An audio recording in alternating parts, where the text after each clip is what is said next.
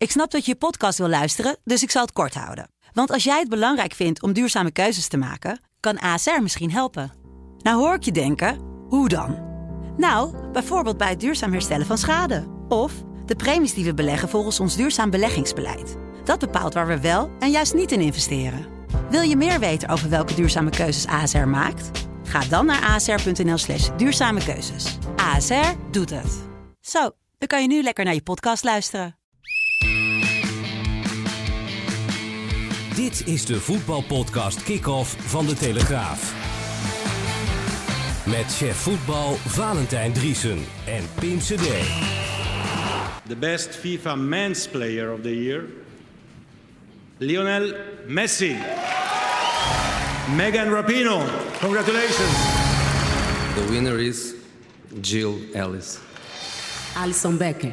Sarivan Venenda. Ja, ja, Valentijn Dries. Ik dacht, uh, laten we meteen even beginnen met het hoogtepunt op de maandagavond. Uh, het FIFA-gala. Nou, dat was Veronica Inside hoor. Oh ja, ja precies. Ja.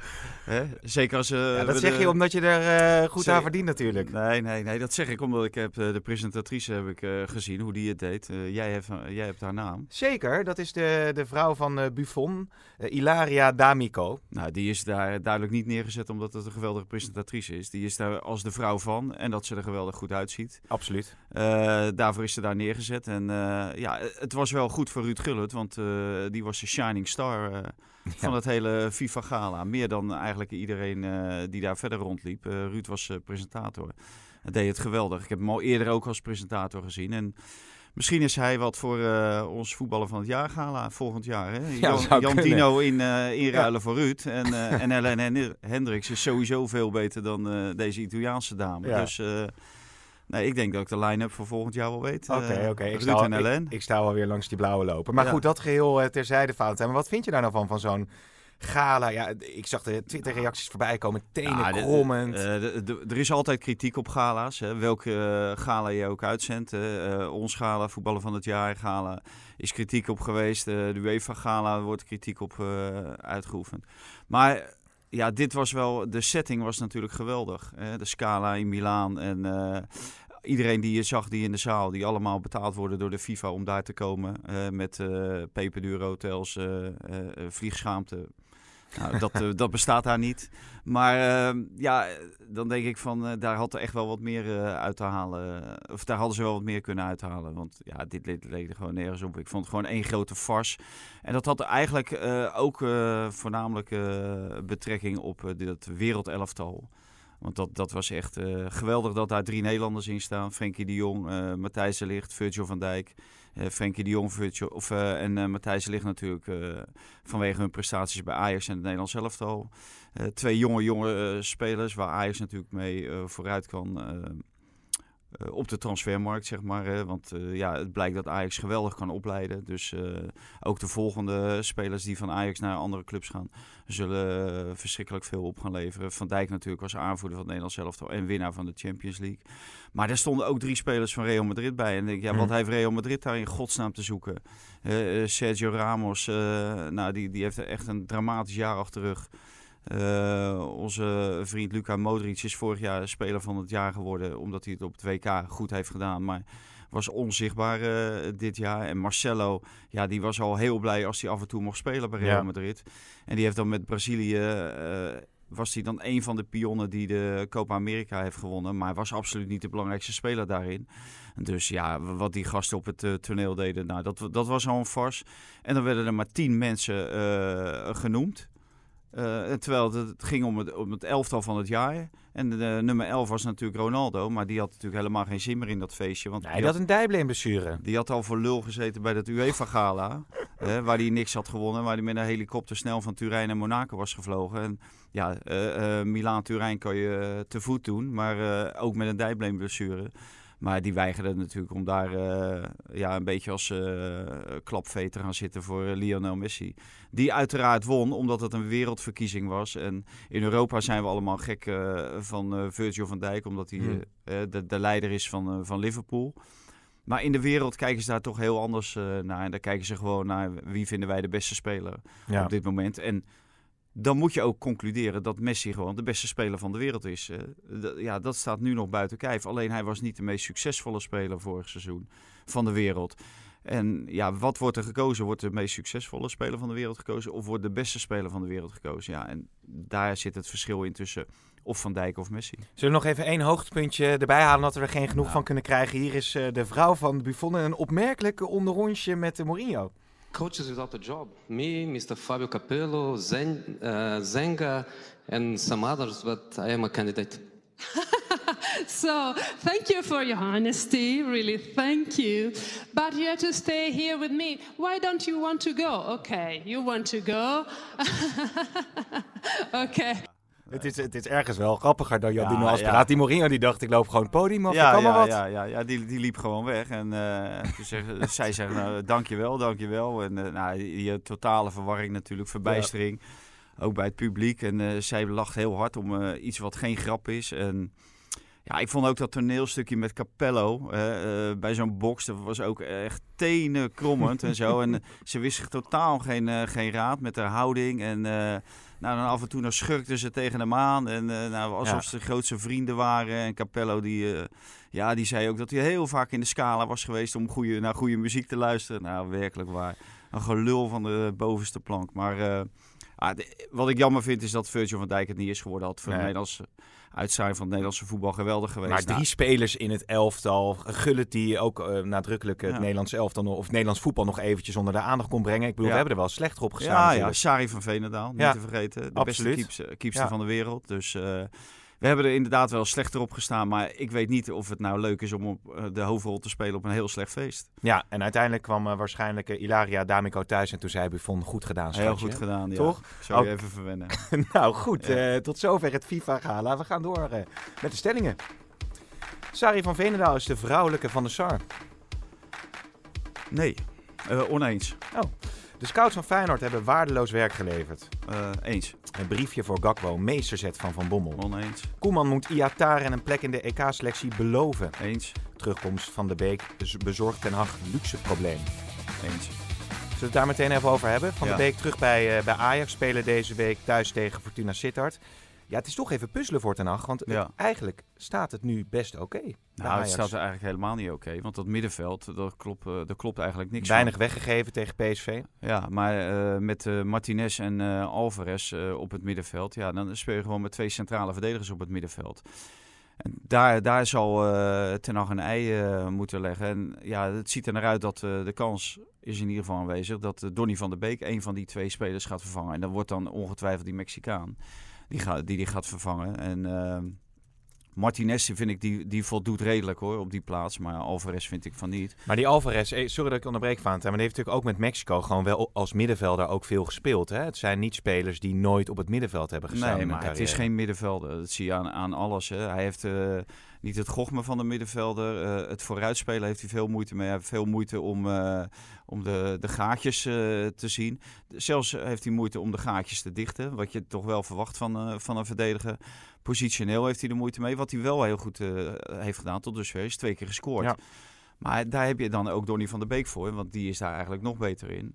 Uh, het, het, probleem vind ik dan dat uh, als je Van der Beek op 6 zet, zeg maar, of um, iets meer uh, iets meer in een opbouwende rol in plaats van een afmakende rol. dat, zijn, dat zijn krachten eigenlijk uh, minder zichtbaar worden. Ja. Want dat hebben we vorig jaar wel gezien. Hij was natuurlijk een ideale afmaker. Want ja, hij stond bijna altijd op de goede plaats. En Promessi heeft nu al twee keer gescoord. Maar de plaats van Promes, dat is eigenlijk de beste plaats voor uh, Donny van der Beek. Dus de, daar zit een beetje het luxe probleem in.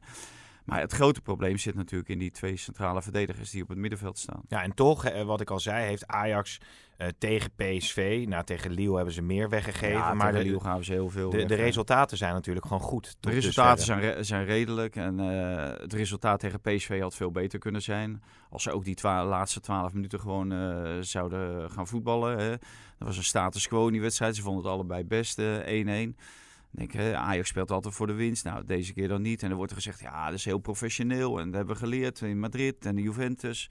En, uh, en, en, bij Spurs en zo. En denk ik, ja, dat kan je wel geleerd hebben. Maar uh, je moet ook weten wanneer een, een, tegenstander te verslaan is. En dit mm. PSV was gewoon te verslaan. Ja. Uh, in eigen huis sinds hele lange tijd. Dus ja, dat is ook een gemiste kans. En Donny van der Beek die verwoordde het goed. Die zei van, we mogen misschien wel de morele winnaar zijn, maar ik had veel liever de echte winnaar geweest. En ja, die kans heeft Ajax zich laten ontglippen. Van der Sar zei het zelf ook al dat Ajax dan volwassener is geworden.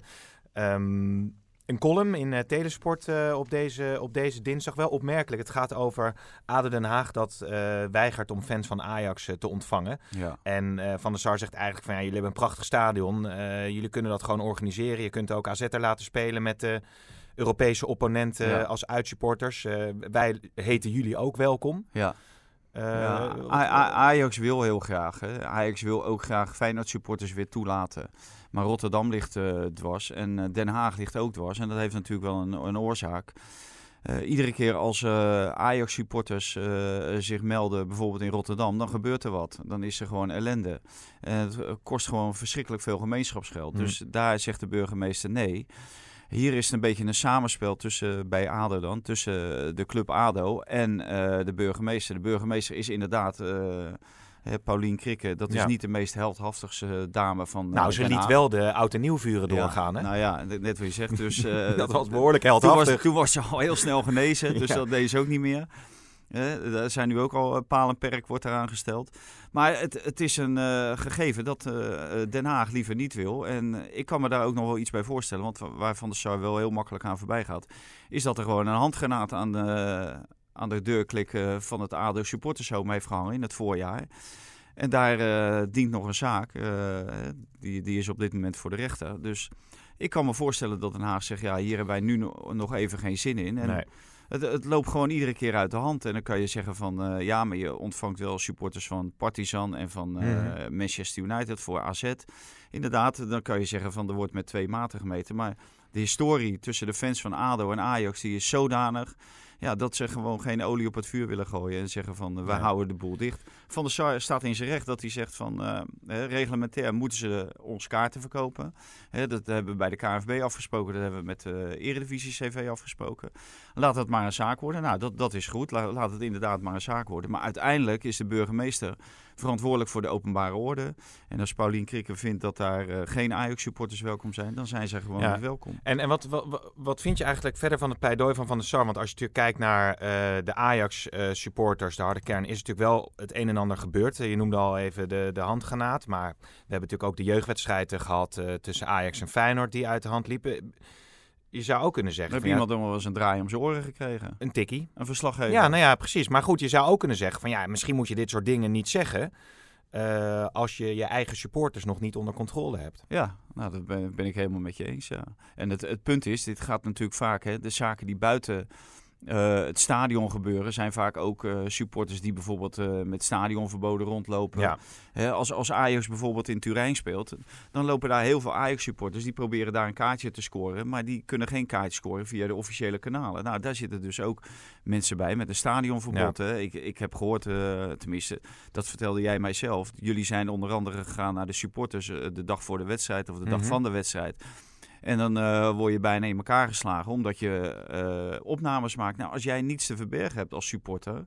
Hè, wat, wat maakt het dan uit dat, dat uh, er wordt gefilmd dat jij feest aan het vieren bent in Turijn? Of dat jij daar bent om Ajax aan te moedigen. Dus ja, dat is iedere keer hetzelfde gesodemieten. En ik vind, in, in dit geval heeft de gemeente Den Haag gewoon groot gelijk. En het kost ook een gigantische hoop geld uh, om, om die 250 of 300 supporters uh, daar uh, toe te laten. Dus dan zou ik ook zeggen, we, wees wijs. En, maar ik begrijp, Van der Sar, die wordt natuurlijk aan de andere kant, wordt die, want die zit tussen, tussen twee Ja, maar goed, moet je onder die wordt gedwongen onder druk laten zetten door supporters. Daarom was het heel heugelijk feit dat, dat vorige week heel veel supporters van, tenminste heel veel, ik geloof 35 of 40 man, waren opgepakt van de harde kern van Juventus. Hmm. Die gewoon de directie en het bestuur van Juventus chanteerden die wilden allerlei privileges uh, van uh, seizoenkaarten voor niets, uh, goedkope kaarten voor uitwedstrijden die zij dan voor veel geld konden verkopen, zodat zij ja, geld konden verdienen. Ze wilden gratis drank bij allerlei stadioncafeetjes en weet ik wat allemaal. Nou, daar, daar is nu aangifte gedaan. Er zijn mensen opgepakt. Nou, dat vind ik heel goed. want ja, supporter, het moet gewoon een supporter zijn. Ja. En het moet niet eh, een, een dekmantel voor iets anders zijn. Maar, maar heb je het idee, als je dat zo overziet, nu dan deze column van Van der Sar, dat die wel, jij zit ook dicht op die club, dat ze voldoende doen tegen eh, de, de, de, de vervelende kern. Hè? De, de, de, die harde kern is misschien ook nog een te breed begrip, maar van hun eigen club. Nou, ik denk dat ze er wel alles aan doen, maar dat het bijna eh, niet te doen is om dat helemaal in het gereel te houden. Hmm. Om, eh, om echt baas in eigen huis te zijn. Eh, denk ik dat dat heel moeilijk is. En, en dat komt voornamelijk ook omdat eh, ja, privé word je er ook mee geconfronteerd. Hè, de bestuursleden bij Feyenoord en directieleden bij Feyenoord zijn er ook mee geconfronteerd. Het doet natuurlijk wel wat met je als bestuurslid of directielid als jouw kinderen daarmee worden geconfronteerd. Hè, eh, wat Rick Karsdorp nu weer heeft eh, ervaren. Eh, vervelende supporters die dan eh, ja, een verhaal gaan halen bij zijn familie, bij zijn vrouw, bij zijn kinderen.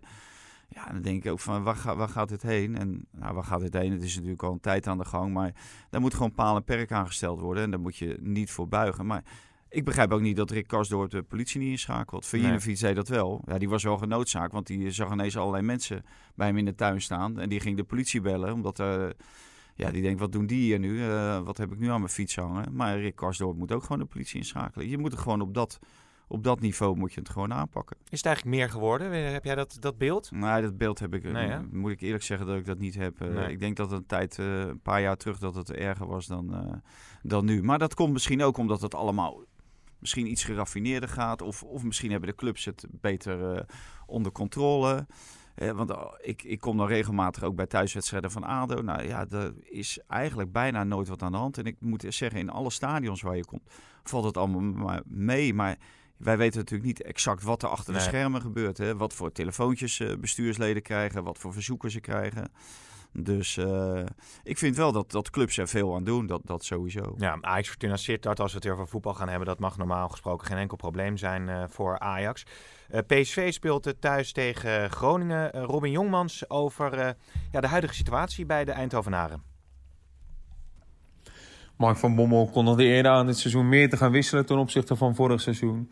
Dat is mede ingegeven door de ruime keuze die hij nu heeft in zijn voorhoede. Gaat hij dat ook doen eh, met dit inhoudduel tegen FC Groningen voor de boeg, na de zware duels tegen Sporting en Ajax? Van Bommel zei onlangs nog dat het niveau heel dicht bij elkaar ligt. eh, dat wissels het elftal beter maken, wat ook Cody Gakpo met zijn assist tegen Ajax weer bewees. Maar gaandeweg een seizoen tekent een hiërarchie zich af binnen een spelersgroep. En momenteel is de viermansvoerder met Bergwijn, Iotaren, Bruma en Malen eerste keus. De coach houdt de frisheid van zijn spelers nauwkeurig in de gaten. eh, weet ook dat er volgende week met de trip naar Rozenborg voor de Europa League weer een doordeweeks programma wacht. En dan vragen ze dan bijvoorbeeld ook of hij Mohamed Iataren, eh, die als 17-jarige wel een uitstekende fysiek heeft, maar inmiddels ook een reeks wedstrijden achter de rug heeft met een intense 90 minuten tegen Ajax, of hij hem nu een keertje wat meer uit de wind houdt. Ja, geef maar antwoord, Valentijn. Moet je Iataren even uit de wind houden? Ja, ik denk dat het wel verstandig is, want dit is wel een belangrijke wedstrijd. Want je moet niet dat ene punt nu eh, wat je hebt gehaald tegen Ajax te grabbel gooien tegen SV Groningen.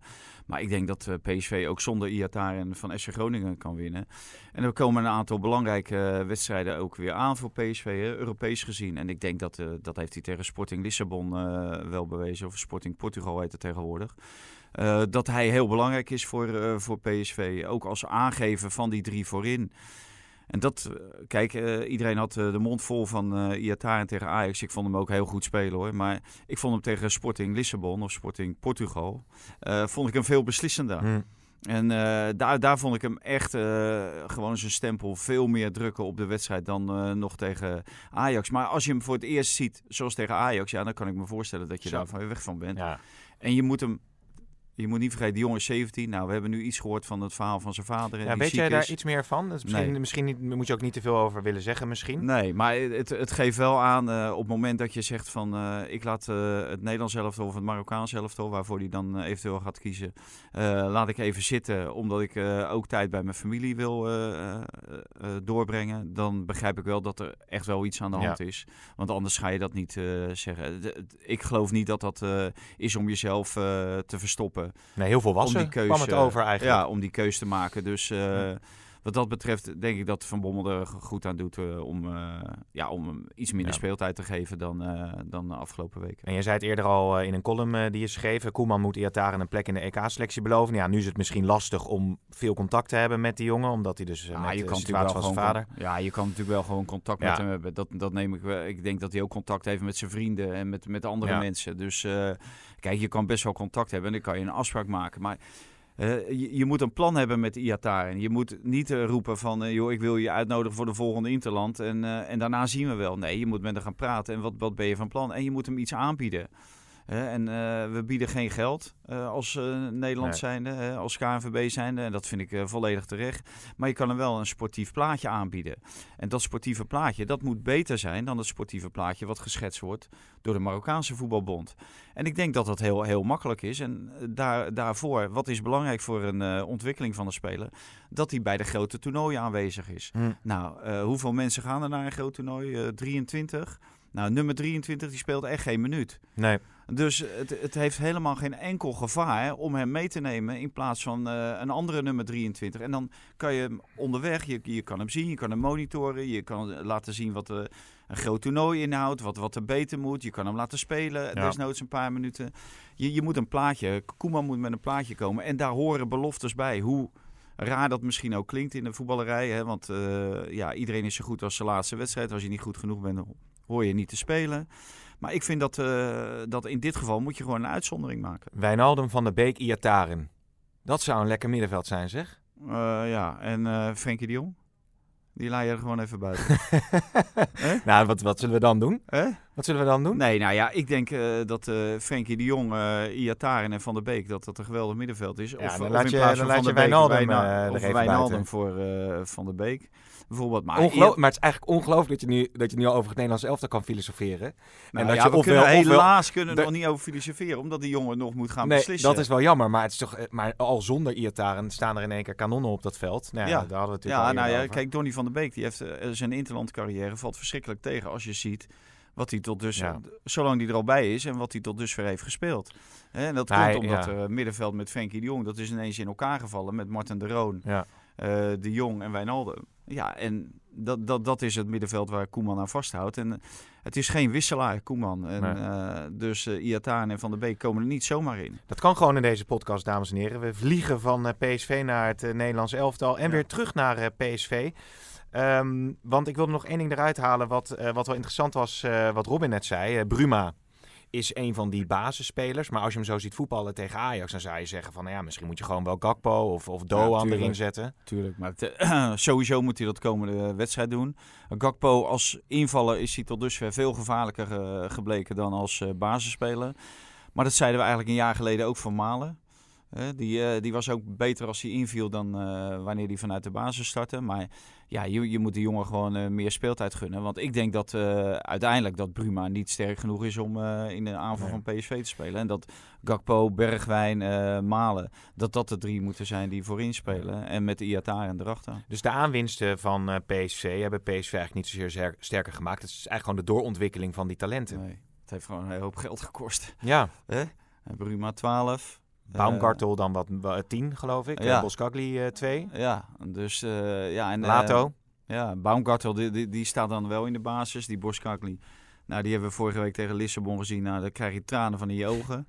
He, die werd er terecht werd die, gepasseerd voor de wedstrijd tegen Ajax. Die, later viel hij dan nog wel in. Dus uh, ja, inderdaad, de ontwikkeling van de spelers van PSV zelf, uh, die maken PSV een gevaarlijke outsider voor de titel. Ja, zullen we dan maar doorgaan met Feyenoord?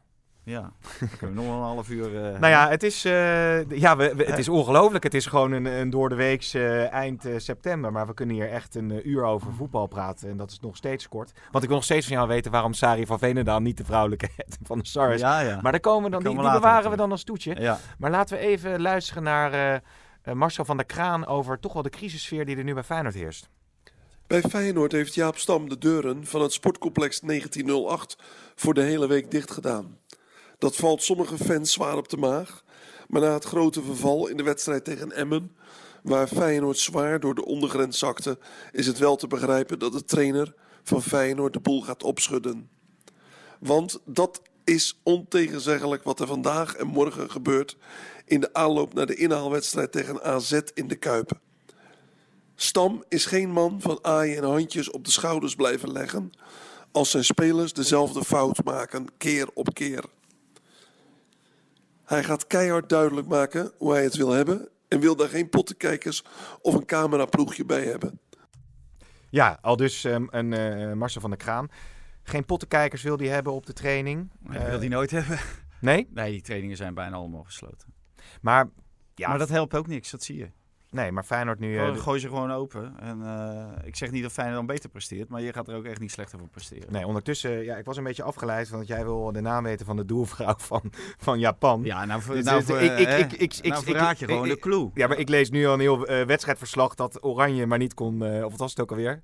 Wie had, nou ja, ik, komen zo op, houden we Ja. vast. We gingen over Feyenoord eh, praten. Je brengt me echt helemaal van me apropos als ik eh, over de Ja, doelvrouw van Japan jongen, eh, zo praten. snel al. Ja, niet te geloven zeg. Maar Feyenoord, ja, de, de, de 2-0 voorsprong tegen Emmen. Dat leek natuurlijk kat in het bakkie. Ja, En uiteindelijk wordt het 3-3. Ja, geweldige start natuurlijk. Dat is een start die je wil hebben na zo'n Europese avontuur. Mislukt Europese avontuur in, in Glasgow. Waar je wordt weggevaagd. Belachelijk natuurlijk hoe je je daar opstelt als Feyenoord zijnde. Dat was echt een wanprestatie. En vervolgens lever je na die 2-0 opnieuw een wanprestatie... door eh, je te laten wegzetten door eh, Emmen notabene. Ja, eh, 2-0 voor en dan eh, uiteindelijk met 3-2 achterkomen en ontsnappen in de 96e minuut door een, door een schot van Jens Toornstra. Na, na een dramatische vrije trap krijg je toch nog een, een herkansing. Ja, dat is echt, het is, was echt weer beneden alle pijl. En die wedstrijden zullen er bij Feyenoord altijd tussen zitten. Al winnen ze in een seizoen drie keer met 6-2 van Ajax. Die worden nooit kampioen omdat dit soort wedstrijden gewoon tussen zitten. Mm, mm, mm. Ja, ik zit zo te denken, ook tegen Rangers is misschien nog niet eens zo gek als je die pot verliest Ja, daaruit. de Rangers die kunnen echt niet voetballen. Het enige wat ze brengen is passie. Ja. Eh, ze hebben een goede mentaliteit en ze blijven gaan. Hè. Ze, ze geven echt 100%. En dat, dat, dat brengt Feyenoord niet. En, terwijl dat is de enige kwaliteit die ze eigenlijk hebben. Ja, ja. Ik zit, ik, het is een beetje een rare podcast, maar ik zat in één keer zo te denken, hoe heette die, eh, die middenvelder van Feyenoord die eh, Jaap Stam nog heeft eh overge- Kelly. Ja. Hoe is het met Nou, Kelly? Ja, ja, hij zat wel op de bank, zag ik van de week. En ja, die komt natuurlijk niet meer aan spelen toe. Want ja, die heeft gewoon het niveau niet. En Nee. zelfs Leroy Ver, die deed niet mee. Eh, dus eh, nou, dan verwacht je misschien dat die jongen dan nog een, eh, een kans krijgt. Nee, die krijgt hij niet. Maar wat denken we van Johnson? Heeft Johnson, volgens mij, ja, jong Feyenoord speelde hij volgens mij wel. Jo- Jong Feyenoord van Liverpool door Dirk Kuyt, door Dirk Kuyt gescout. Dirk had er een belletje aangepleegd en bij Liverpool zei ze ja prima spelen, moet je nemen. Hij had, eh, Feyenoord had ook nog een scoutingsrapport van die jongen eh, voor hun neus gekregen. Nou, dat scoutingsrapport was van Liverpool. Ja. Nou, dat is lekker. Want Wij van WC Eend eh, adviseren WC Eend. Dus ja, waar, waar gaat dit over? Jaap Stam heeft die jongen nog nooit zien voetballen. Nou, die jongen die kan natuurlijk helemaal niet aan. Dus nou, dan hebben ze onze vriend IE. Nou, iedereen op de banken, want hij lag twee keer eh, in de weg bij een schot van, eh, volgens mij, maar het Georgiërs of Israëliërs. Hm. In de voorronde van de Europa League.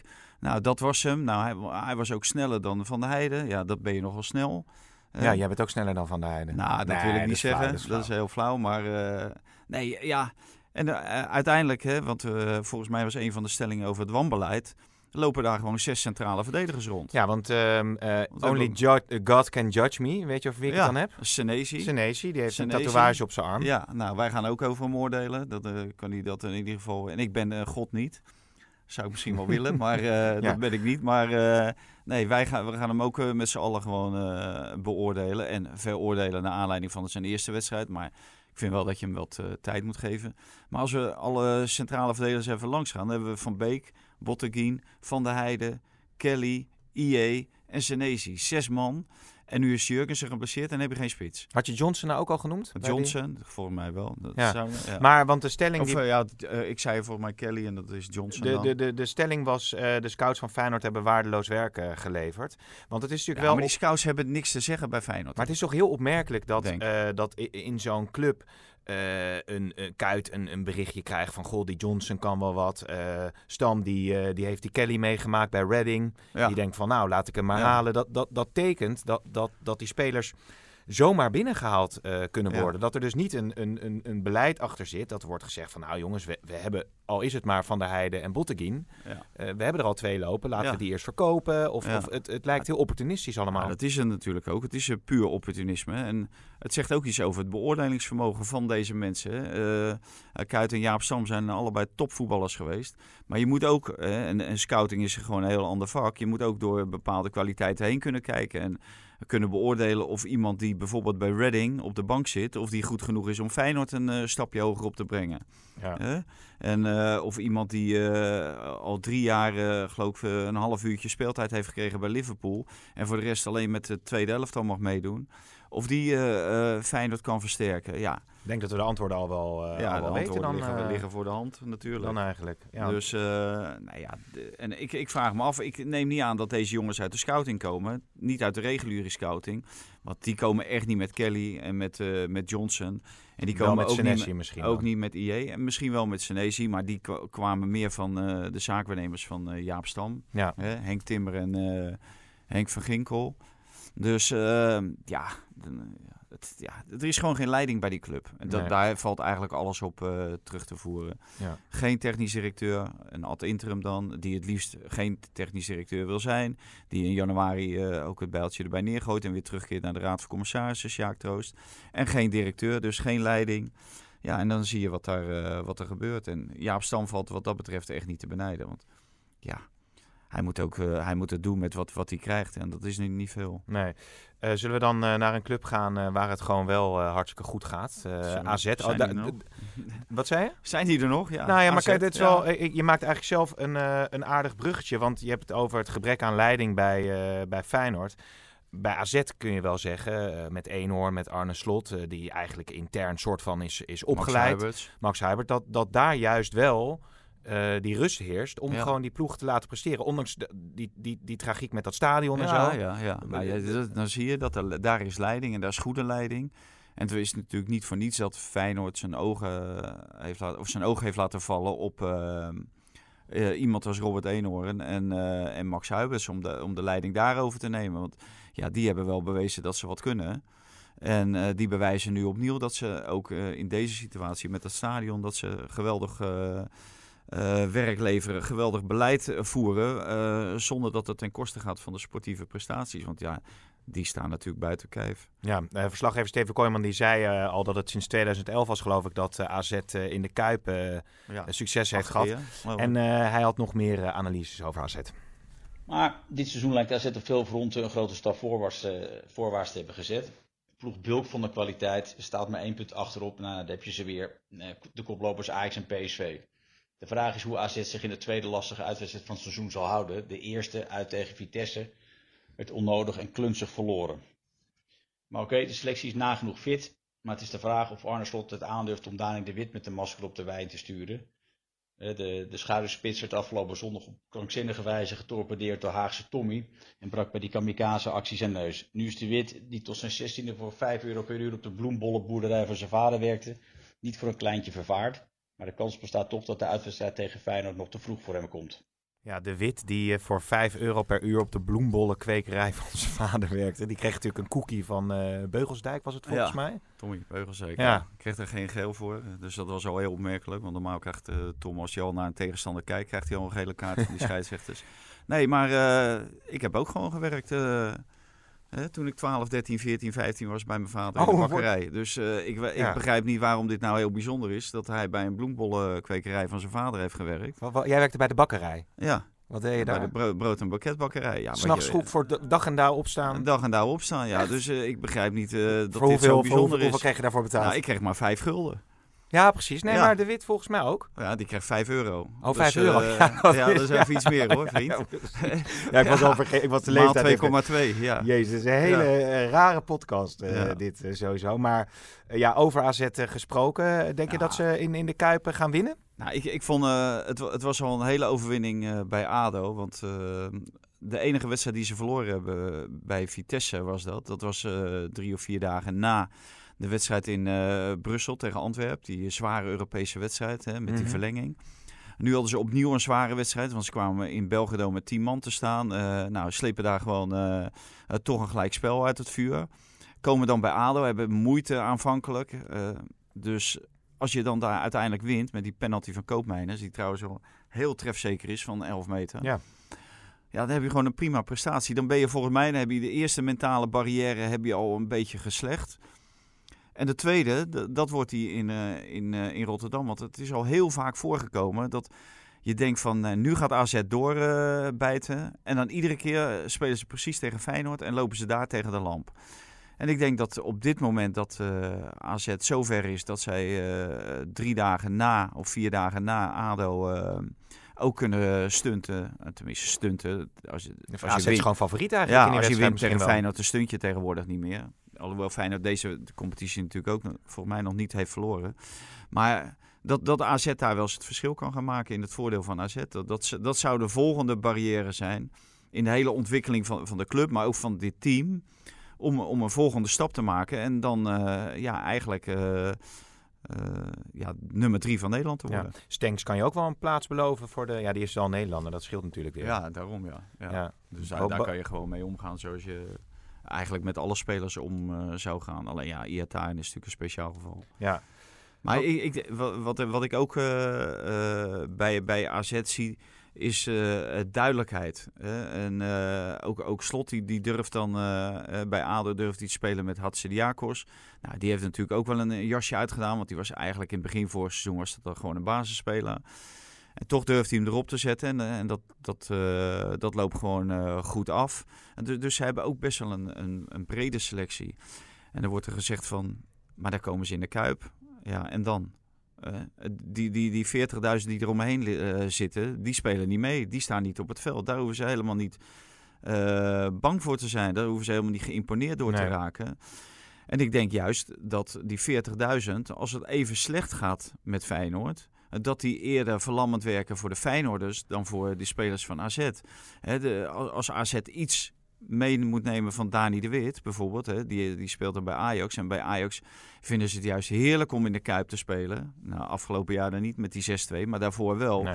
Omdat het gewoon lekker is als iedereen tegen je is, om je, da- je dan juist te laten zien, je juist te laten, of je juist te bewijzen Ja. dat jij eh, ook in zo'n vijandig gezinde omgeving gewoon topprestaties kan neerzetten. En zo moeten die AZ'ers er ook in staan. Ja. Zullen we dan eh, eindigen met, eh, met vrouwenvoetbal? Ja. Ja, want ik, je, hebt, je hebt me helemaal van slag gebracht Ja. eh, door, door die opmerking over die kiepster van, van Japan. Ja. Daar komen we zo op. Maar eerst nog even, Sari van Veenendaal is dus niet de vrouwelijke van de Sar. Nee, want dat is die kiepster van Japan. Ja, oh ja, dat was het. Ja, noem ze even. Nou, kijk, dat heb ik het nou. Oh ja, Chika Hirao. Ja. Denk ik, hè? Ik weet het niet Ja. zeker. Maar er staat hier Chico Hirao, een Japanse voetballer. Die als doelvrouw speelt bij eh Ja. Niigata. Ja, nee, ik, ik heb haar op het WK een paar keer gezien en zij speelt zo geweldig goed mee. En, en dat past precies natuurlijk in het Japanse spelletje.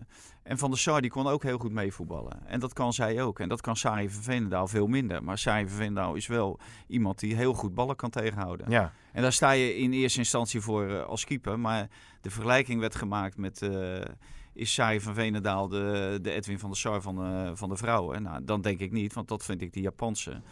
En, eh en Sari van Veenendaal is een uitstekende keeper. En ik begrijp dat zij, zij als keeper van het toernooi...